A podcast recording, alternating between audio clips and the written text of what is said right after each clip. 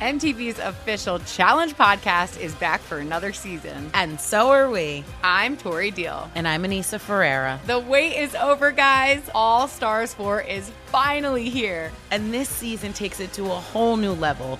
Old school legends, modern power players, and ex lovers are all competing in Cape Town, South Africa for the prize of $300,000. And we're going to be right here along with you fans, covering every episode on the podcast. Listen to MTV's official Challenge podcast on the iHeartRadio app, Apple Podcasts, or wherever you get your podcasts. I used to have so many men. How this beguiling woman in her 50s She looked like a million bucks. scams a bunch of famous athletes out of untold fortunes. Nearly $10 million was all gone. It's just unbelievable. Hide your money in your old Richmond because she is on the prowl. Listen to Queen of the Con, Season 5, The Athlete Whisperer, on the iHeartRadio app, Apple Podcasts, or wherever you get your podcasts. If you want to level up your marketing and business knowledge, look no further than the Marketing School podcast, hosted by Neil Patel and yours truly, Eric Siu. It is the number one marketing podcast on Apple and number 15 on business in the United States. Now, if you want to listen to interesting conversations with operators that have been there, done that, also with other interesting guests, then listen to Marketing School every weekday on the iHeartRadio app, Apple Podcasts, or wherever you get your podcasts.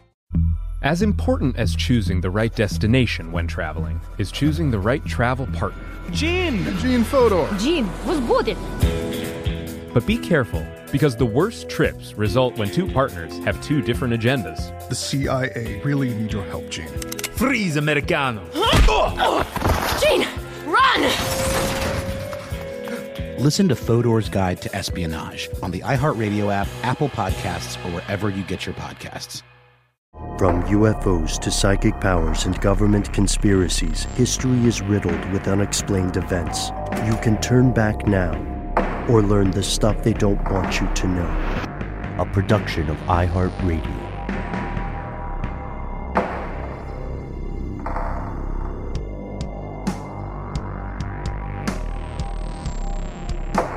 Hello, welcome back to the show. My name is Matt. My name is Noel. They call me Ben. We're joined as always with our super producer, Alexis, codename Doc Holiday Jackson. Most importantly, you are you, you are here, and that makes this stuff they don't want you to know. It's time, yet again, when we hear from our favorite part of the show, you, specifically you and your fellow listeners. Uh, we've got we've got quite a ride here. We've been receiving um, some incredible correspondence both at our phone number 1-833-stdwytk some fantastic emails to conspiracy at iheartradio.com and um, we've had a lot of people reaching out to us to follow up on some specific episodes in some some really interesting ways including um, uh, some stories about canada that we do want to warn you in advance may not be suitable for all our audience members including a, a great story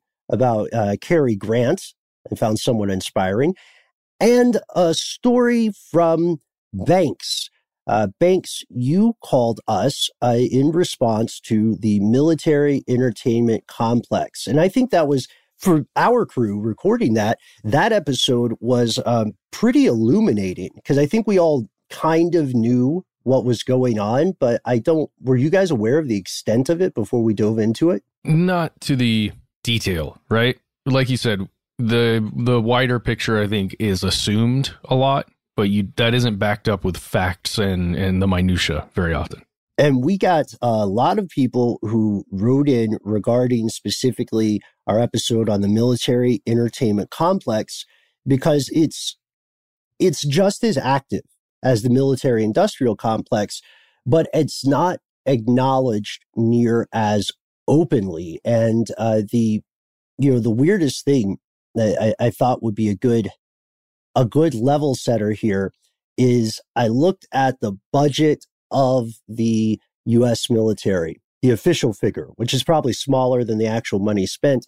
It's over nine hundred and eighty billion dollars, which means that if we if the military was a country, its budget would be higher that it would have the let me see let me think it would have the 17th highest GDP in the world, just above Turkey and just a little bit under Indonesia. So it's, it's very much a country of its own and it has the powers that countries have.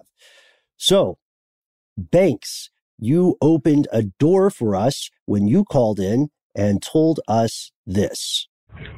Hey guys, my name is Banks. I am ex-military, and I was calling about the uh, episode on the military entertainment uh, complex. While I enjoyed the, the the episode, you guys missed out on one critical aspect of it, and that is the military integration with the uh, professional sports and how it trickled down to college and high school and so forth.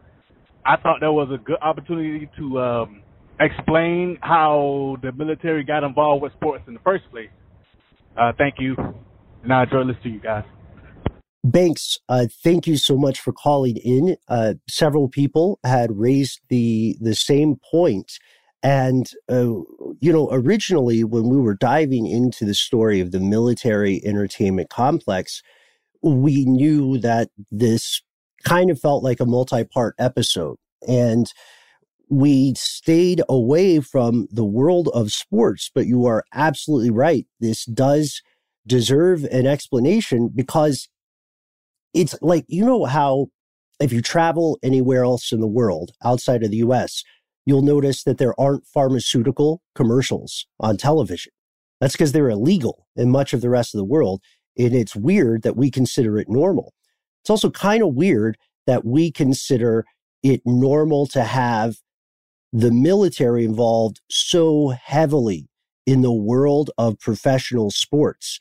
Uh, the Pentagon has between 2012 and 2015 spent tens of millions of dollars, uh, 53 million dollars, just just in that um, short span of years, to pay these different uh, these different teams and these these different owners and these different associations to present the military in a patriotic light that helps for domestic support and, of course, helps for recruitment. I think one of the biggest surprises for a lot of people is, you know, if you're ever at a soccer game or, you know, football to the rest of the world or, you know, a baseball game, whatever, it's not surprising to see uh, someone be honored for their military service, right? Like there will be a pause.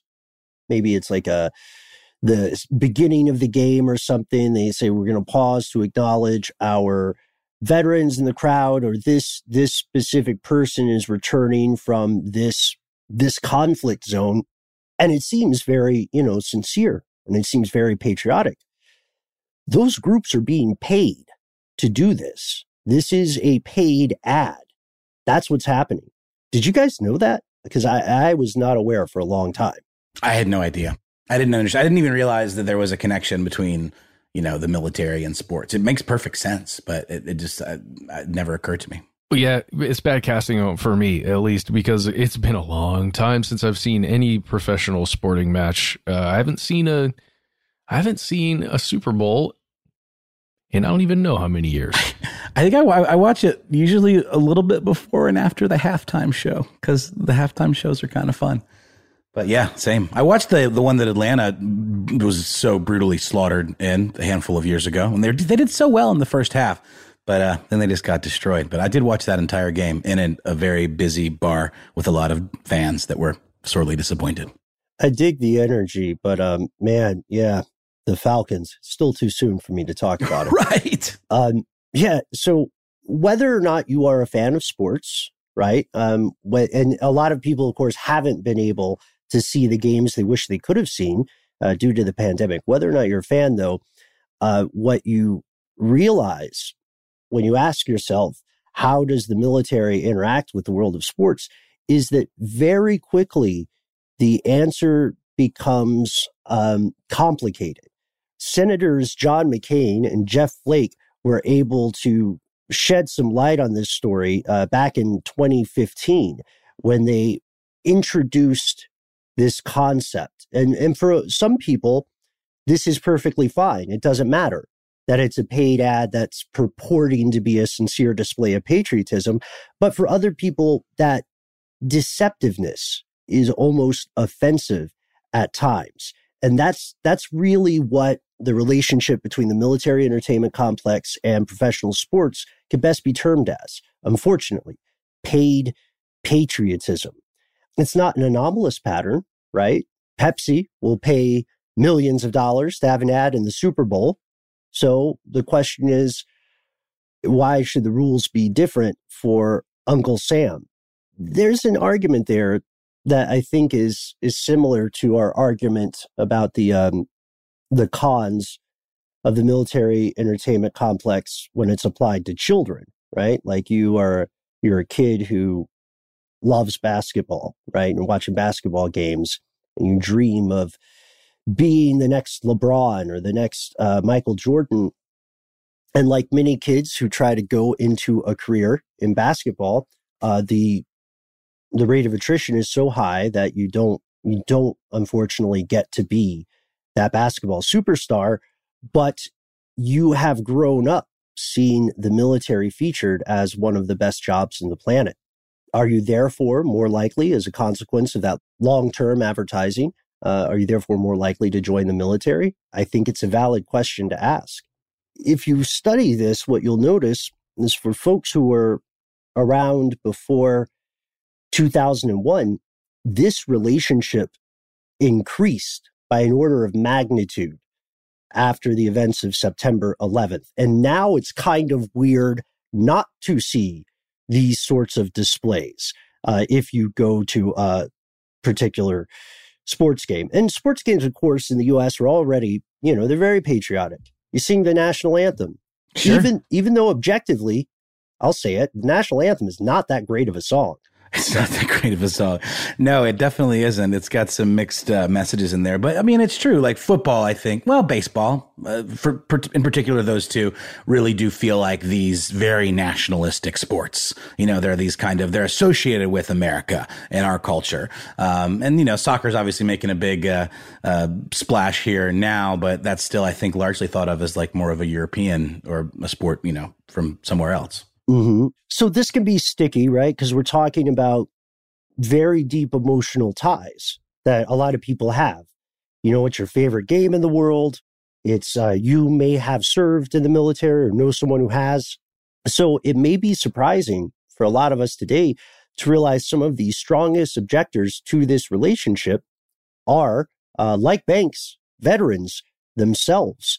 Uh, there, there's a great piece on um, WBR about veterans speaking out against what they see as the military, the militarization of sports. And I'd like to read a quote from a guy named Bill Astore. He's a retired Air Force lieutenant colonel, and he has written about this multiple times. It really bothers him. He's describing how he saw these uh, jets, right, that that flew over in a in an aerial parade uh, to like during a during a stadium game. And here's what he said. He said, "I think at first there's a sort of thrilling feeling. I'm like all the other fans. A big plane goes overhead. Wow, that's kind of awe-inspiring. But at the same time, to me, he says, it's not something that I see should be flying over a sports stadium before a baseball game or a football game. You know, these are weapons of death. They may be required, but they certainly shouldn't be celebrated and applauded. What do you guys think about that? Yeah, it's like the idea of like maybe eh, I don't think people make this connection often enough, perhaps, but it's the idea of like using tanks in a parade. You know, it's a show of military might. It's a flex. It's like look at us and fear us, kind of. Even in a weird way to your own people. I don't know. There's a there's so much psychology going on there because it, it isn't just a flex outwardly it's a flex inwardly right it's to mm-hmm. make the viewer feel as though there's power because it, mm-hmm. it is about the power of the individual uh, somehow like if that's that's the rhetoric you know of the army or something and then you're talking about adding tanks to the situation these weapons of destruction and death um you're showing like what power an individual can wield and then what those individuals together can do That's a really good point, Matt. There's a lot of symbolism in there where it is a show of force both internally and externally, I Mm. think. But but you're combining it with, especially if you're doing American football, you know, basketball, uh, trying to think, even hockey, any any of these sports that are are popular in the U.S. You're even sometimes baseball. You're talking about physic like physical Yes. feats of strength, mm-hmm. Right. That are one of the main things that lead a team to Well, victory. And an incredibly militarized formation, for example, in like football, where it's all about like the front lines and advancing. It really is like the closest thing to playing war that you could imagine, kind of like on that grid. Yeah, I wrote I wrote a paper about that a number of years ago, which was a follow up to the thing I wrote asking whether war is an economic necessity. It's to what degree do sports replace the practice of war, of tribalistic war in particular. Uh, but think about But- this. So Yeah. I would just say, Ben, it's certainly in this case, it's using it's it's doing what you're saying, like replacing it, but then also using it to strengthen the other one psychologically. I th- I think. Yeah, absolutely. And you know, I I'm going to be honest, folks. There there are some displays like this that I absolutely love. Like when the Blue Angels uh, took the training exercise they already had scheduled to fly over Atlanta, Georgia. Yeah, I went to the local park. I wanted Totally. to see what the business was. You know what I mean? In a very real way, I own part of those. I Yeah. sure as sure as hell paid for them. You know, And just just dusting us with those chemtrails, you know. Never mind. I'm joking. But yeah, no, it's it's a beautiful thing to behold for sure until you dig down into it. And I don't think I think we've seen it so often that we're almost numbed to the point that Matt's making about how it is this kind of show of force. Uh, we see it as kind of, oh, it's just a neat trick. It's like, look at him do the loop de loop or like uh, whatever. It doesn't really feel like that um, that kind of iron fisted flex that we're talking about. normalized, just like pharmaceutical commercials. Uh, and of course, Flake and McCain are two more conservative senators. Uh, so their big objection to paid patriotism was the use of tax dollars. And they felt like these contracts were somewhat deceptive to people. But you are right, Banks. It is not just a big business, but it's a growing business. And for anyone who would like to learn more about this, you can read the 2015 report by McCain and Flake uh, called Tackling Paid Patriotism. It's free to read online. And I'm very interested to hear in to hear everybody's remarks regarding the power of symbolism at play here, which is very real and profound, uh, and what, if any, effect this may have. Is this like a is this a domestic hearts and minds operation? I would argue yes. But thank you to Banks. Thank you to everybody who wrote into us on this topic. We want to hear your stories about the military and sports, uh, and we'll tell you how to reach us again at the end of today's show. But now let's pause for a word from our sponsor, who may be the Atlanta Falcons. We don't know. And we'll be back with more listener mail. I'm Saleha Mohsin, and I've covered economic policy for years and reported on how it impacts people across the United States. In 2016, I saw how voters were leaning towards Trump and how so many Americans felt misunderstood by Washington. So I started the Big Take DC. We dig into how money, politics, and power shape government and the consequences for voters. It's an election year, so there's a lot of focus on the voters that TikTok is reaching. The initial reaction is like, oh, things are looking so resilient. I don't want to be too pessimistic, but I just don't see the political will down in Washington right now to, to change their tune. I think the American electorate has been signaling that it expects a rematch of the 2020 election.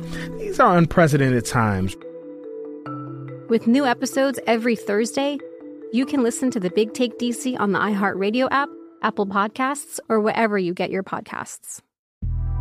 The Big Take from Bloomberg News brings you what's shaping the world's economies with the smartest and best informed business reporters around the world. Western nations like the US and Europe. Mexico will likely have its first female president. And then you have China.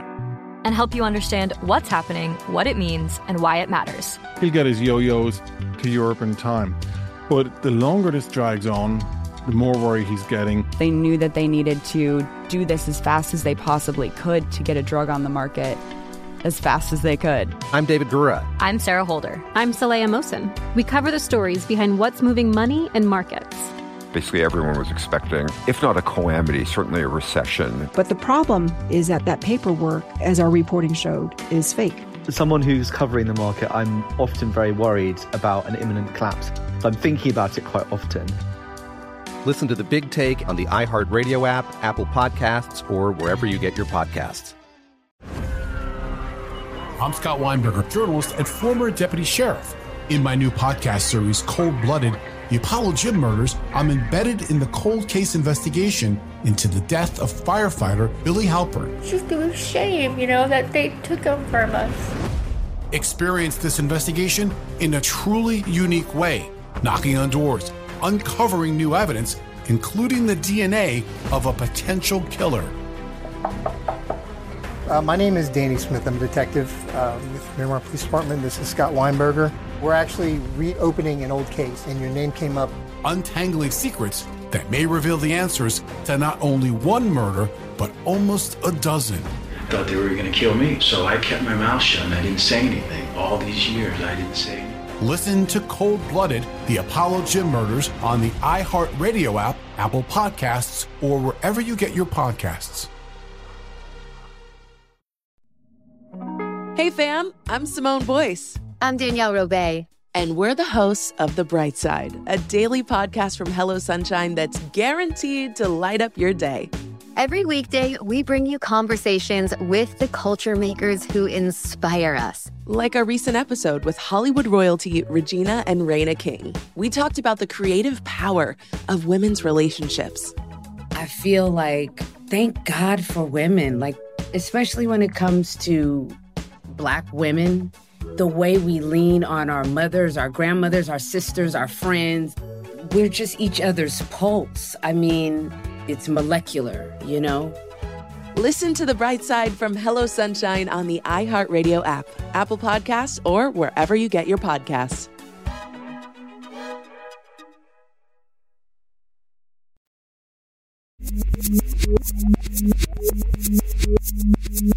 And we're back.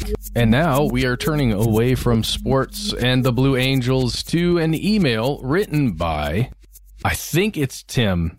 It's T Y M. I'm Mm-hmm. going to say Tim. It's a cool spelling of Tim. I like it. Could I- be I- yeah. time. If it was time, would it probably be T I M E? I don't know. That'd be weird. I'd love to meet a person named Time, spelled like the word time, the concept of time. Uh, it's vagabond, Tim, as well. it is right? Vagabond Tim, Vagabond. I love that word. But it could be Vagabond time. it could be vagabond time. Oh, that's kind of fun. is that like Eastern? Never mind. I'm on vagabond time. Right. My clock. Or it's meaning my- Vagabond time. I'm thinking like vagabond time. If your clock is set to that, does that mean it doesn't work in a house? Anyway, whatever. Moving on. oh, nice. No, they're not all going to be worth it. We're working live. Matt, That's all what's good. going on with Tim? So, all right. Yes. So, what's going on is uh, Vagabond Tim sent us an email, and it goes like this it's extended, and there's a lot of information in here. There are a couple of links that we may reference as we're going through this, but for the most part, I'm just, I want to read from this uh, message because it is fantastic. So, thank you. Oh, and before we get into the email, just a quick disclaimer here. Ben said there was going to be something in this episode that may not be suitable for everyone. Well, this is probably that section. This is the contents of this email are dealing with quite a bit of death. So that's what we'll be talking about for the next few minutes. Uh, if you don't want to do that, maybe fast forward about 15 minutes from now, maybe 20. It'll hopefully be 15. Are you ready? Here we go. Tim says, Hi, Ben, Matt, and Noel, and the gang. This is Vagabond Tim in Vancouver, Canada. I wanted to fill you in on a few things that I've observed over the past few years and tie together some threads that you've touched on. I'm from Eastern Canada and been in British Columbia for the past three years. I can't help but notice my dogs barking. What? Those are your dogs, Matt. I can't help but notice there's something strange in the air here. For such a prosperous and beautiful place, there's an unusual amount of drugs, gangs, dogs, addictions, random violence, mental health issues, and generally crazy people. I like to call it the Florida of Canada. Uh, I put dogs in there. He didn't. Yeah. There's many things I would like to discuss with you, but for today, I want to highlight a series of unexplained occurrences. Six men have disappeared in British Columbia's southern interior between 2017 and 2019. So let's list some of these off. In October of 2017, there was a man named Luke Neville. His burned out van was discovered on a Forest Service road. A cadaver dog search of the area turned up nothing, and police say they consider this disappearance suspicious, as you do when there's a burned out vehicle. Then, February of 2018, we've got Ryan Shtuka. Hope I'm doing that right. Um, he was 20 years old and disappeared after leaving a house party at the Sun Peaks Ski Resort, um, which is near Kamloops. The uh, illustrious Royal Canadian Mounted Police and other volunteers searched for him, did a massive search party um, through the village and all of the surrounding trails and forests, but they didn't find anything um, as to his whereabouts. Fast forward a little less than a year, January 2019, Ben Tyner, a working cowboy, vanishes from the Merritt area after riding into the hills to look for cattle. His abandoned horse was found, fully saddled, on a Forest Service road northwest of the city two days later. An extensive search by volunteers and police on foot, horseback, and helicopters and on snowmobiles found no trace. The pattern continues. My goodness. Okay. Then in July of 2019, not, you know, this is a little, you know, seven months, six, seven months afterwards, a man named Ryan, who uh, was 38, Ryan P., and a man named Ben Skur, who was 37. They had a Jeep Cherokee, which again was found abandoned, this time not necessarily burned out, uh, but it was in a wooded area between a couple of places, the Kamloops place in Merritt a month later, their bodies were found in a rural area north of Spence's Bridge, which is 80 kilometers away from where their vehicle was. Again, the Royal Canadian Mounted Police said there was, quote, criminal behavior associated with the case, but there was really no other details that were there to be shared, and there was no cause of death that's been made public, at least. Uh, then we've got November of 2019, a 26 year old by the name of Marshall uh, Iwaasa. Um, his GMC pickup truck was found torched as well by hikers on a uh, one of these very remote forest service roads, and that's near D'Arcy, British Columbia. Um, he was last seen visiting a storage locker in Lethbridge, which is his hometown, just a week earlier. And the investigation apparently continues uh, in Lethbridge by the Lethbridge police, uh, but they say that they've not found any evidence thus far of foul play.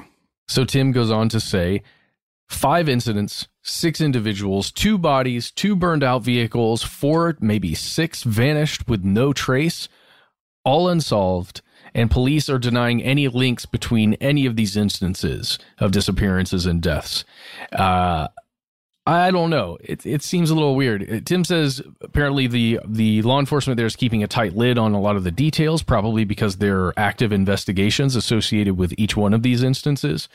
Uh, Tim says he would love to see a follow up on this and get some broader attention to it. Uh, and he does note that there's been some reporting by the CBC on this, and he's he's correct. There's a story from CBC called Six Men Missing in Same Region of British Columbia's Southern Interior, but no links in cases, police say.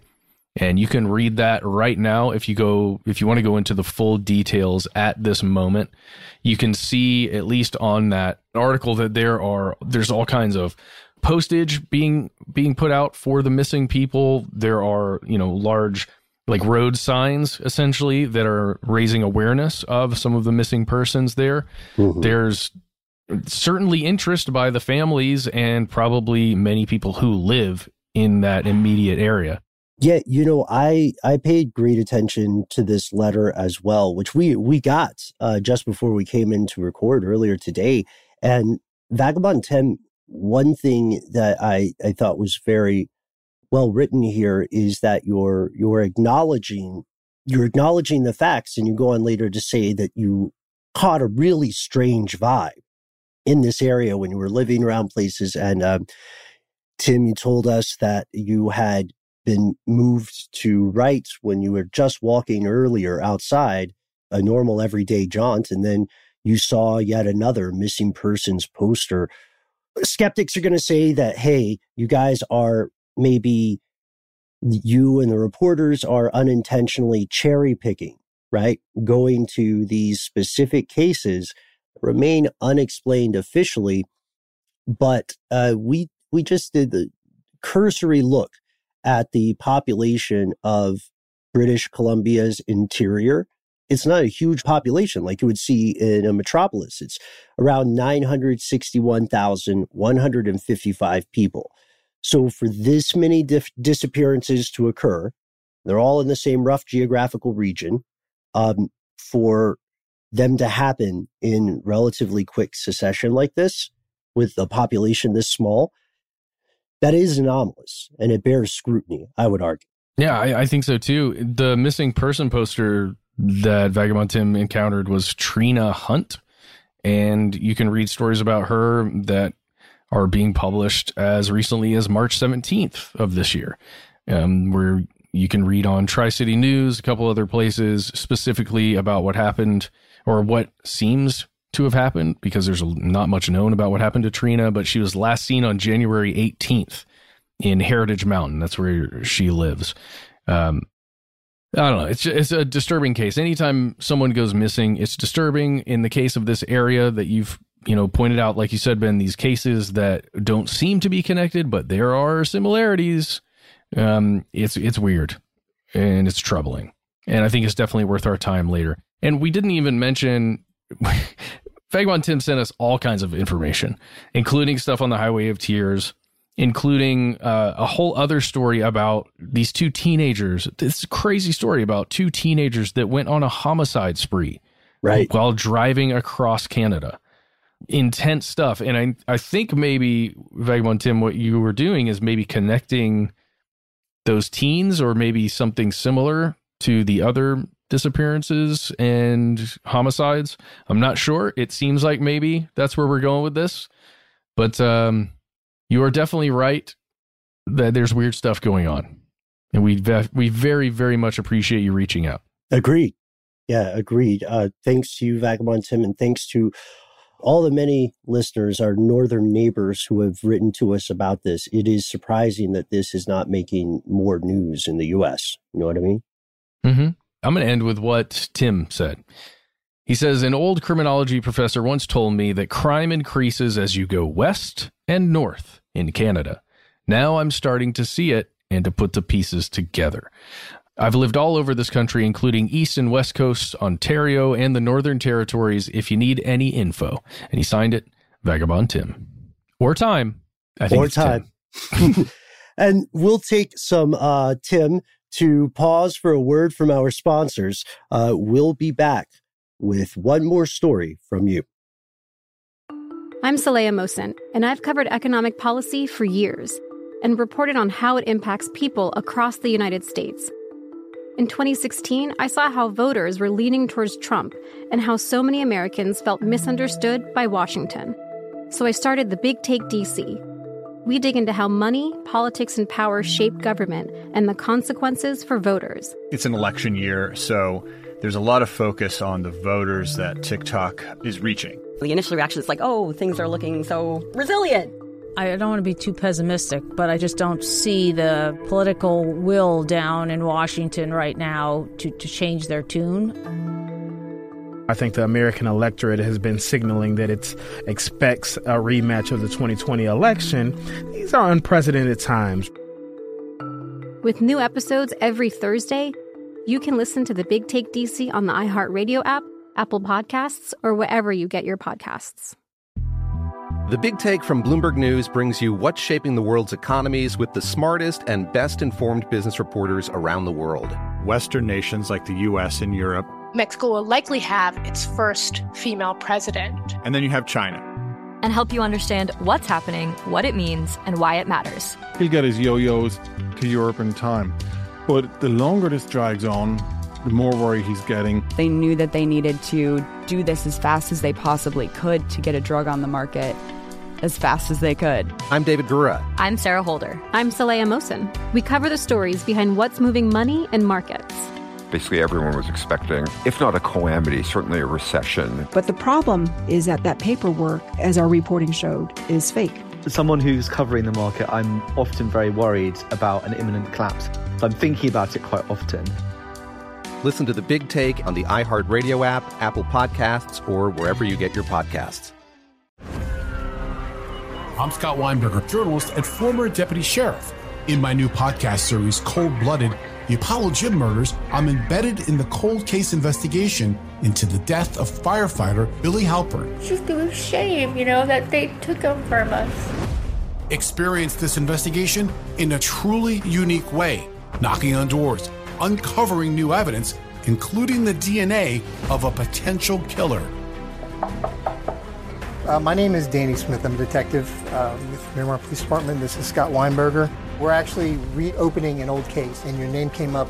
Untangling secrets that may reveal the answers to not only one murder, but almost a dozen.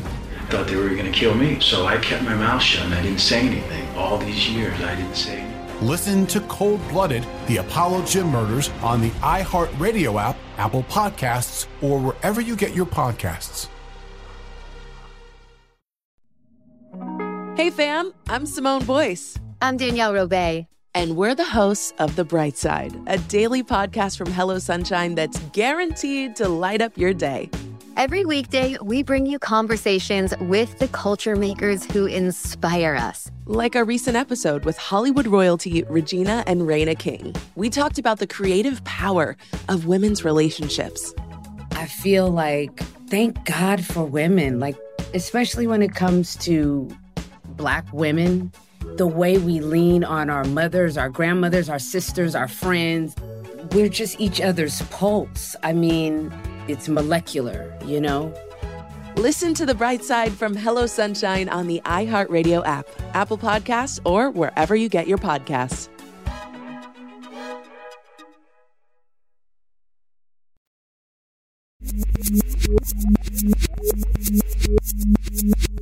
We're back. Um, and this um, story came to us through a response to the episode we did with Kesha, um, talking about psychedelics and using them to you know, cure what ails you and psychologically, really, and how that's really kind of coming around again as a uh, viable form of treatment for things like PTSD and addiction and um, depression. And we talked a lot about that, and it, there were a lot of things that we covered, and there were a lot of things that we didn't cover. And and listener, the Brock Ness monster, uh, left us a voicemail pointing out one of those stories that we missed that is an absolute gem. Hello. Uh this is a Brock Ness Monster from uh, Dayton, Ohio, and uh, listening to your podcast now about psychedelics, and uh, you've kind of done a few shows about this. And I got to tell you, I'm I'm a little surprised that you guys haven't looked at Cary Grant's LSD treatments from like the 50s and early 60s. I think he was treated for I don't think it was alcoholism. I think he had like a really messed up relationship with his father. He tripped like 5,000 times uh, all with like a aid of a I don't know if it's a psychiatrist or what, but uh, apparently it really helped him uh, get to grips with the relationship with his father and helped him be a, a healthier, health, happier human being. They used to do a lot of treatments, uh, treat alcoholism with LSD in the 50s. It's very effective. The war on drugs kind of everything up. So anyway, uh, take care. Thank you uh, to the Brock Ness Monster. It's a great nickname to give yourself, um, and I think we can call you that without blowing up your spot. Um, great but name, yeah, great story. It's a great story, and it's one that I had no idea about. And you think of Cary Grant as this classic old Hollywood actor, and also kind of like a he's an amazing actor, but you kind of think of him as part of the old guard, not you know the new like more like uh, Easy Rider, Jack Nicholson's, and you know Kurt Russells of the world and all that. I just think of him as being this very you know he's more of a martini and a cigarette guy than a joint and a tab of acid guy. But it turns out, you know, he was those things. And there was a period, um, like Brock Ness Monster said, in the 50s, uh, late 50s and early 60s, when the discovery of LSD, you know, not to mention things like MK Ultra and all of that, uh, but it was kind of a legit thought of as a legitimate treatment. The MK Ultra stuff is terrible and terrifying, and you should listen to Operation Midnight Climax and many old episodes of stuff. I don't want you to know to hear more about that. But there was sort of like a, a silver lining to all of that horror, in that it was being used to treat people like Cary Grant. Cary Grant was, in fact, an alcoholic, and he had a very depressing childhood. I didn't realize this. He's English. Uh, maybe that's really obvious to like old movie buffs, but I just, I just didn't know that because you think of him, he's got this, this weird accent. It's like, it's like almost like a mid Atlantic thing, but he apparently put that on and kind of created this persona. His real name growing up is about as British as they come. Sounds like a character out of a Charles Dickens novel, Archibald Leach, kind of a villain kind of name out of a Charles Dickens novel, but he he was like recruited as a circus performer when he was a kid and his mom like took off and he thought that she was dead but found out later in life that she wasn't and, and that she'd actually been committed to a sanitarium by his uh, horrible father. And anyway just very dark upbringing. But then he you know moved to america and, and kind of rebranded himself as Cary Grant and changed the way he talked um, and was a very famous actor you know uh, before this period when he was taking LSD. Um, but between the years of 1958 and 1961, he, under the supervision of a psychiatrist, uh, took LSD every week. And it wasn't quite 5,000 times that he tripped, um, but it was at the very least 100. And he, uh, this was before there was this stigma on LSD as being this kind of bellwether of like counterculture and stuff. And, you know, the, they're a line in the sand between like the beatniks and the hippies and kind of like the old guard, like I was saying, I always associated Cary Grant with. But at the time, he just would not stop talking about it he apparently, you know, um, found some kind of amazing enlightenment and had been very insecure leading up to that and kind of not knowing who he was. Felt like he had these two identities, you know, Archie, Archibald or Archie Leach and Cary Grant. And he spoke about this openly. He even like, he also was very, um, kind of, uh, what's they're looking for? Reclusive before this to this period where he wouldn't really do interviews and didn't appear in public much. And then all of a sudden during this period he had this burst of like i got to tell the world. And he reached out to uh, good housekeeping magazine which was apparently the news breaking publication of choice at the time and told them all about how lsd changed his life and you know helped him kick the booze and all of that and just kind of made him in general a happier person. Um, and it's just fascinating uh, to, to, to hear this from him, where he was so outspoken about it. Um, he there's a film about it called "Becoming Cary Grant," directed by Mark Kidel, I believe is how you pronounce it. And he says in this Guardian article. He claimed he was saved by LSD. You have to remember that Cary was a private man. He rarely gave interviews. And yet, after taking acid, he personally contacted Good Housekeeping magazine and said, I want to tell the world about this. It has changed my life. Everyone's got to take it. So, um, yeah, he be nice. you know there there are other famous people of the time that took it. Uh, directors like uh, Sidney Lumet is one that's referenced in this Guardian article, and, and others that we know about now, but they weren't out there like you know evangelizing for the stuff like Cary Grant was. Um, and then inevitably that counterculture kind of demonization period kicked in. LSD was uh, made illegal, and um, he kind of backed away from the limelight in terms of like you know his uh, position on it being this amazing wonder drug, but presumably he still continued to take it uh, some. Um, but yeah, I don't know. I think this is a really cool little kind of forgotten part of uh, old Hollywood history, and it dovetails, dovetails perfectly into this, you know, new conversation about let's get back to using this stuff to treat people with these uh, conditions. Mm, it, it really does. And there's another quote that's right above the the quote that you read there. Noel. Oh, I know the one that I love it very much. oh, it's silly. I don't. We don't. Need no, he says you got. Are you, you going to make me I'll read do it? it? All right. Uh, well, why, yeah. Why don't you do it? It's it's. It, I believe this is in Cary's words. No, it's a uh, quote from one yeah, of these. Qu- uh, one of these articles. One of these interviews he gave. It is. I know it's silly, but it is. Um it's just it's it's interesting. Well, he's he just says quote in one LSD dream, which seems like kind of a you know old old school way of referring to it. I imagined myself as a giant penis. I wish I could do Cary Grant. I imagined myself as a giant penis. Launching off from Earth like a spaceship. I'm not doing it right. Uh, that's more of a, I don't know what that is. Uh, maybe, let me know. Rate me on my Cary Grant. But yeah, and it's, it's crazy. At the time, like in the UK, there was this place called Powick Hospital that funded an LSD clinic. Um, and that was like a, a viable form of treatment in, in the UK in particular. And the psychiatrist um, in, in question that, that treated Grant was Dr. Mortimer Hartman. Um, and that was at the Psychiatric Institute of Beverly Hills. And we know that when Grant died in 1986, he donated quite a bit of money uh, to Hartman, but mm-hmm. he was not in any way unique other than the fact that he was a world famous actor. And so maybe had a little more agency of privilege to speak at length about these things.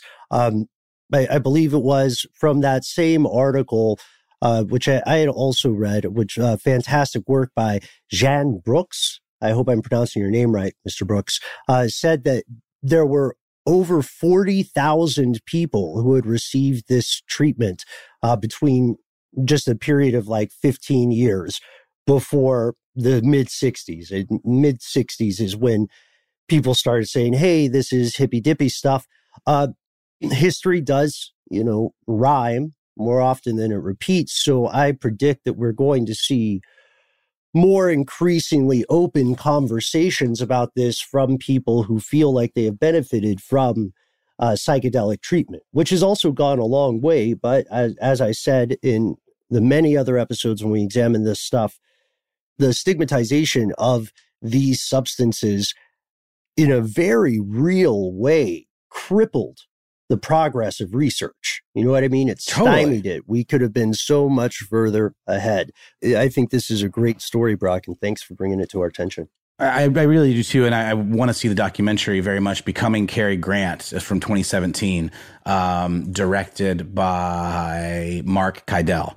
Um, and yeah, I, I, have not seen, I actually hadn't heard of it until I read this article. And that Guardian piece that we're talking about, which is, I think, the best one on this that, that we found, is called Cary Grant How 100 Acid Trips in Tinseltown Changed My Life. It's really interesting. So I never would have, I never would have come upon this and uh, never would have known unless mm-hmm. uh, you pointed us to it. So thanks. Yeah. So thanks so much, Brock. And thanks so much, uh, Banks. Uh, and everybody else who wrote in about the military entertainment complex and sports. We're going to get some stories about that one. That's right. And giant thanks to Vagabond Tim Time. Two great nicknames today. So, hey, if you want to be like all of these fantastic people, you can write to us. You can call us. You can find us on social. There's so many ways. Let's start with social. You can reach us at Twitter and Facebook, where we are Conspiracy Stuff. On Instagram, we are Conspiracy Stuff Show.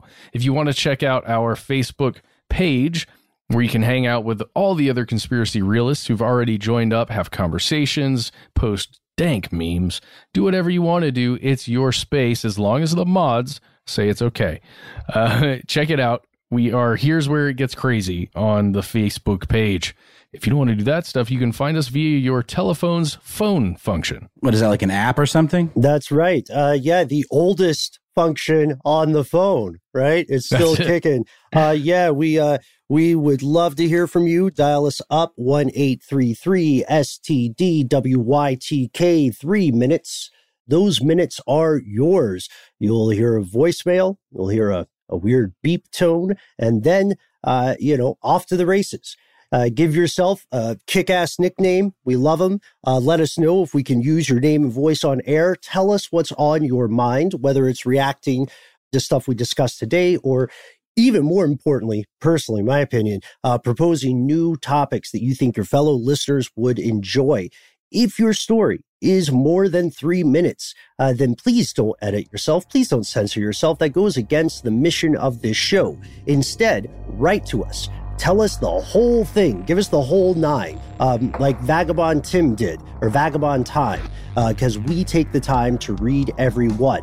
So you might be saying, well, how the heck do I get this letter to you?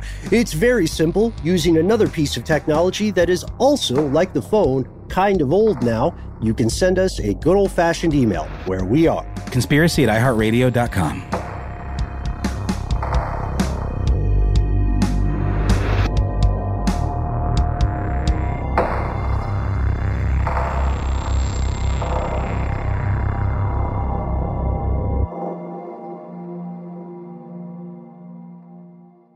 Stuff They Don't Want You to Know is a production of iHeartRadio. For more podcasts from iHeartRadio, visit the iHeartRadio app, Apple Podcasts, or wherever you listen to your favorite shows. MTV's official Challenge podcast is back for another season. And so are we. I'm Tori Deal. And I'm Aneesa Ferreira. The wait is over, guys. All Stars 4 is finally here. And this season takes it to a whole new level old school legends, modern power players, and ex lovers are all competing in Cape Town, South Africa for the prize of $300,000. And we're going to be right here along with you fans, covering every episode on the podcast. Listen to MTV's official Challenge podcast on the iHeartRadio app, Apple Podcasts, or wherever you get your podcasts. As important as choosing the right destination when traveling is choosing the right travel partner. Gene! Gene Fodor! Gene, was good! But be careful, because the worst trips result when two partners have two different agendas. The CIA really need your help, Gene. Freeze, Americano! Oh, Gene, run! Listen to Fodor's Guide to Espionage on the iHeartRadio app, Apple Podcasts, or wherever you get your podcasts. If you want to level up your marketing and business knowledge, look no further than the Marketing School podcast, hosted by Neil Patel and yours truly, Eric Siu. It is the number one marketing podcast on Apple and number 15 on business in the United States. Now, if you want to listen to interesting conversations with operators that have been there, done that, also with other interesting guests, then listen to Marketing School every weekday on the iHeartRadio app, Apple Podcasts, or wherever you get your podcasts. I used to have so many men. How this beguiling woman in her 50s. She looked like a million bucks. Scams a bunch of famous athletes out of untold fortunes. Nearly $10 million was all gone. It's just unbelievable. Hide your money in your old rich man because she is on the prowl. Listen to Queen of the Con, Season 5, The Athlete Whisperer, on the iHeartRadio app, Apple Podcasts, or wherever you get your podcasts.